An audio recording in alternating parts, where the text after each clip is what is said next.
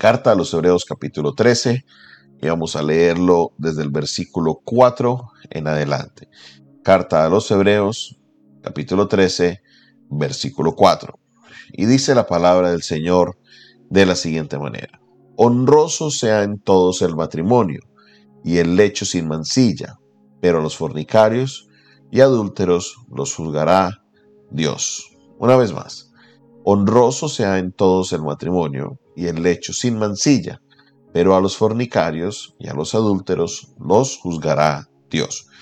Aquí nos encontramos con uno de esos retos, que es el reto de un vocabulario que es un poquito eh, antiguo para nosotros, a los que no conocen eh, esta expresión como el lecho sin mancilla. Entonces, vamos a utilizar la herramienta que siempre utilizamos y es que es acudir a otras versiones para poder entender qué quiere decir este, esta expresión, el lecho sin mancilla, para poder entonces comprender muy bien esta instrucción que nos da el autor de en la carta a los hebreos en el versículo 4. Vamos a la traducción viviente. Ustedes saben que es una de mis versiones favoritas.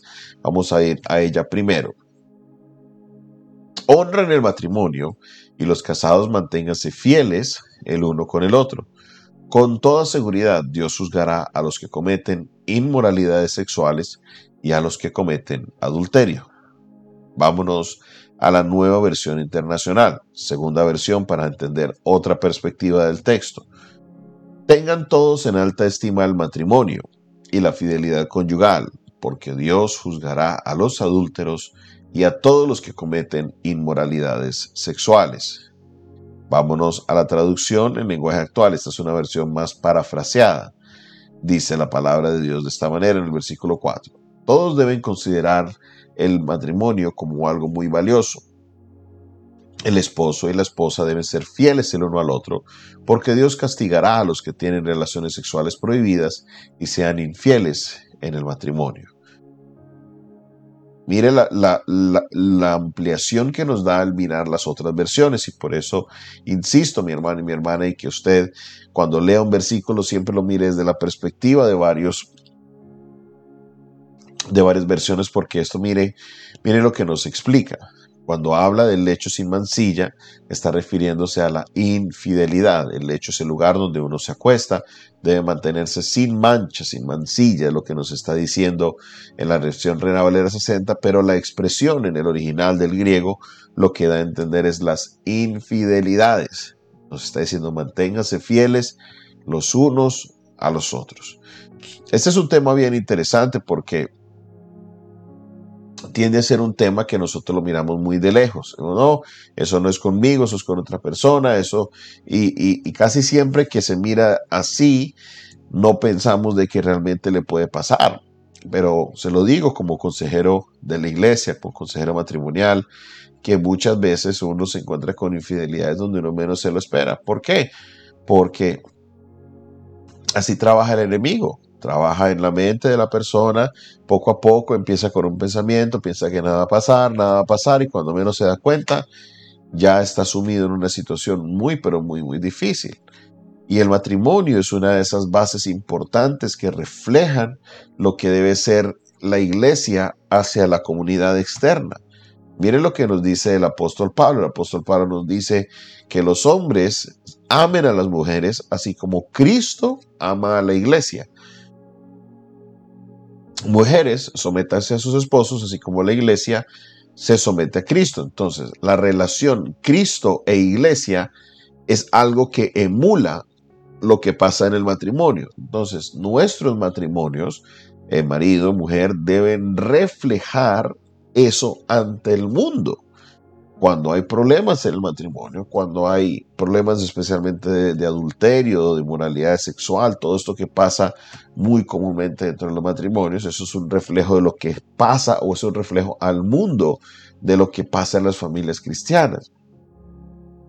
Entonces, obviamente, la primera razón por la que nosotros debemos ser fieles es porque se hizo un pacto. Se hizo un pacto de no fallarle a la otra persona. Y ese pacto de no fallar a la otra persona, cuando usted se casa, lo dice, no solamente lo haces ante a la, persona que le estoy haciendo el pacto, sino que también le haces el pacto ante Dios. Muchas veces estos pactos se toman livianamente, estos pactos que se hacen allá en la, en la ceremonia matrimonial, pero no debería ser así.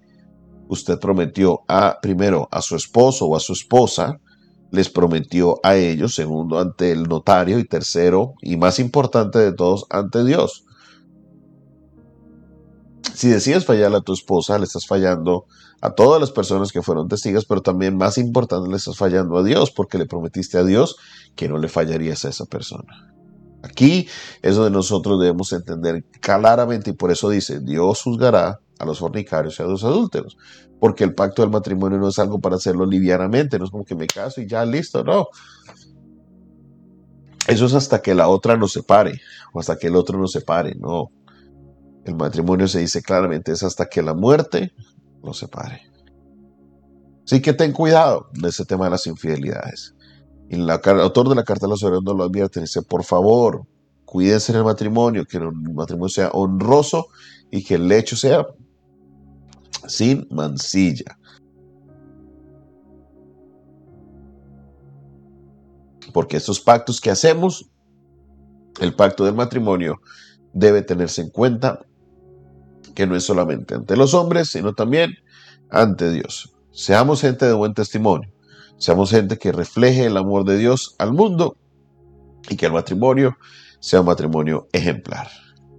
Gracias Señor te damos por tu palabra, gracias Señor porque nos hablas con una claridad en un día como hoy, donde nos da la instrucción Señor de permanecer fieles en nuestros hogares. Te pido Señor que esta palabra llegue a muchas personas y que especialmente toque el corazón de aquellos que a lo mejor han pensado o han querido, Señor, eh, ser infieles en su matrimonio. Padre Celestial, toca su corazón, redargúyeles para que puedan permanecer en fidelidad en este pacto que hemos hecho ante ti, Señor. Te pido que obres con poder en nuestros corazones, en el nombre de Jesús. Amén, amén y amén.